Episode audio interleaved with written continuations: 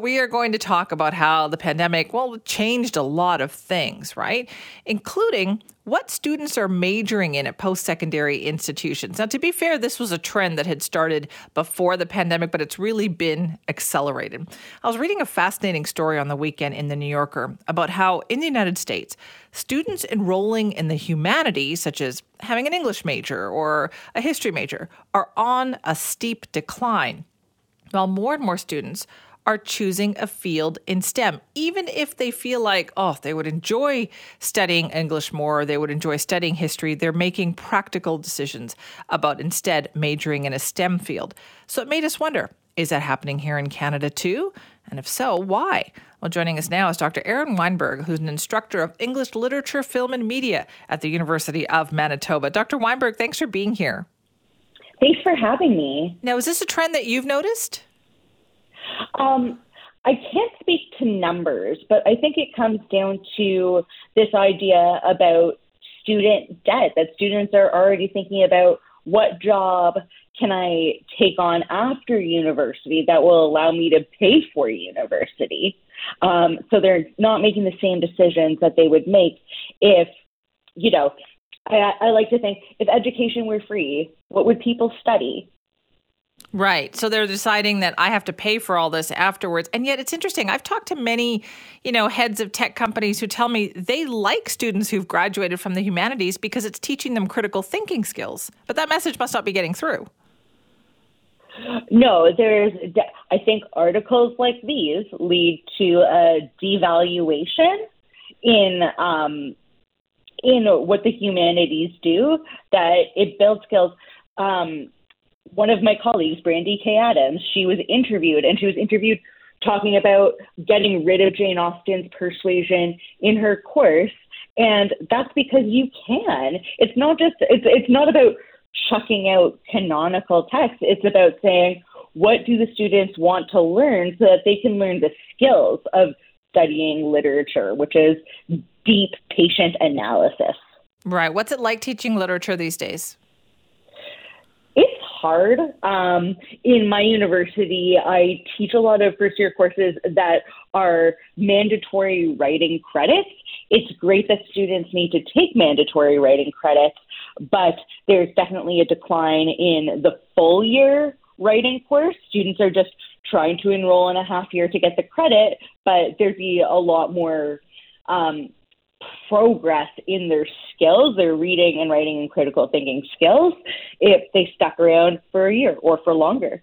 Really? So, what are you seeing students who just they want to take shortcuts, right? They want to get through this as quickly as possible. Um, yes, but it's not because they don't want to work hard. It's just that there's such a there's so much stress and fear about earning money in the future. You know, 40 years ago, rent didn't cost what it costs today.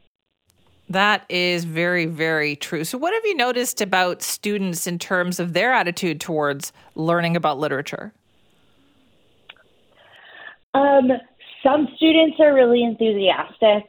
Some students are less so, and maybe that's because they, you know, they weren't lit with the spark of loving to read when they were younger, um, and that's that's okay. Sometimes it's a matter of finding exciting things to teach. So next year I'm teaching a course called Shakespeare and the Golden Age of the Teen Movie. So we're going to talk about uh, the Leonardo DiCaprio Romeo and Juliet and 10 Things I Hate About You.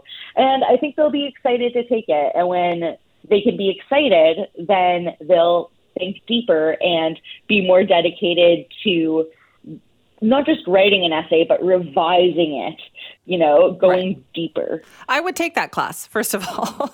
and also, Thank you so much. You're welcome. Also, I was thinking, you know, so many times today, you see this on social media. There's, you know, people of a generation who don't realize how many modern day stories are actually based on something like Shakespeare. Like, are we losing that connection, do you think, because there is this obsession with learning about technology and learning about all these STEM issues? You know, I think STEM is a really important, but the thing about Shakespeare is that it is hard. that like what you're doing with Shakespeare is learning how to problem solve, how to grapple with something, just like how you would grapple with a math equation until you figure it out. Shakespeare takes grappling with, it takes patience.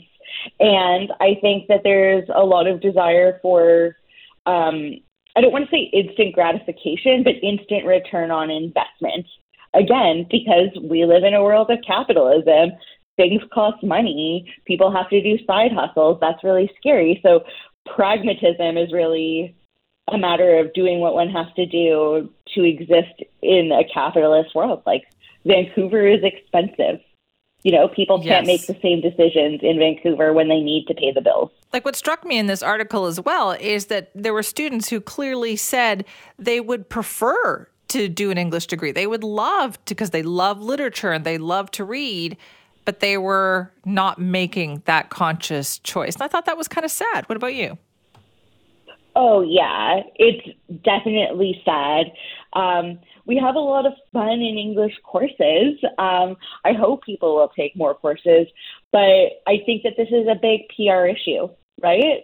Um, and it shouldn't have to come down to a PR issue. I think that um, the way things are going, um, the human mind is being reduced to a money making machine, and that's a shame because there's a lot to think about and when we think about things, we can start advocating for change. Yeah, what do you mean by it's a PR issue? Do you think the humanities has to sell itself better? Um, I don't think it's like I think that neoliberalism is a problem, and neoliberalism is universities having to sell sell themselves. That faculty have to be entrepreneurs and create sexy courses. You know, like why is it our job to sell this? Um, why is it our job to sell the university as a training experience when it's not a training experience? It's an opportunity for students to learn more, to individuate, individuate from their families, you know, to say, not what do I want to be, but what kind of person do I want to be? That takes time. Yeah, it does take time. So, what would you say then, Dr. Weinberg, to you know potential students out there who are in high school or to their parents? It's worth it. It is worth it because it's not just about reading Shakespeare and Jane Austen.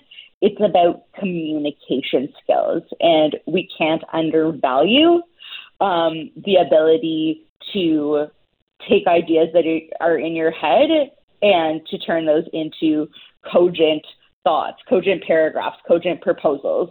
That those are skills that are necessary not just for work, but to basically just express ourselves as human beings, and that's important. Right, and to make sure they do that themselves and not have, say, ChatGPT do it for them. That's exactly right. you must have to deal with that too, don't you? It's a source of great anxiety to me because I want to mark my teach my students in good faith and mark my students in good faith and I really don't want to be spending my time being suspicious of them. I just genuinely want to believe that they're there to learn, but when marks equal money and when everything comes down to these bottom lines, then that drives students to um, violate academic integrity, and that's that's a shame. But I think that's um, students are driven to do that out of desperation. They're not. It's not nefarious. They're just scared. Yeah, that's a good point. Uh, Dr. Weinberg, thanks for your time this morning. Thank you so much for having me. That's Dr. Erin Weinberg, an instructor of English literature, film, and media at the University of Manitoba. We're talking about this article. A lot of people read this over the weekend. It was in the New Yorker about essentially the, the death of the humanities at, at the post secondary level. They talk specifically about the United States, but it is a trend that North America is seeing where the value of just learning something about critical thinking and literature and all of that is people don't feel like it's a money making initiative enough for them, so they're choosing other fields. But Dr. Weinberg makes some good points there. If you want to weigh in, me at cknw.com.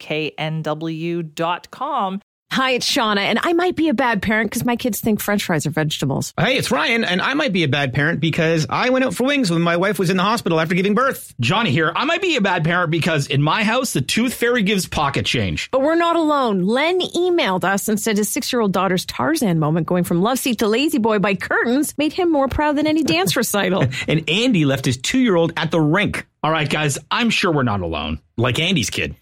For stories and confessions like this, make sure you check out our podcast. It's called Bad Parents, and it's available wherever you get your podcasts. I left a glove at the rink.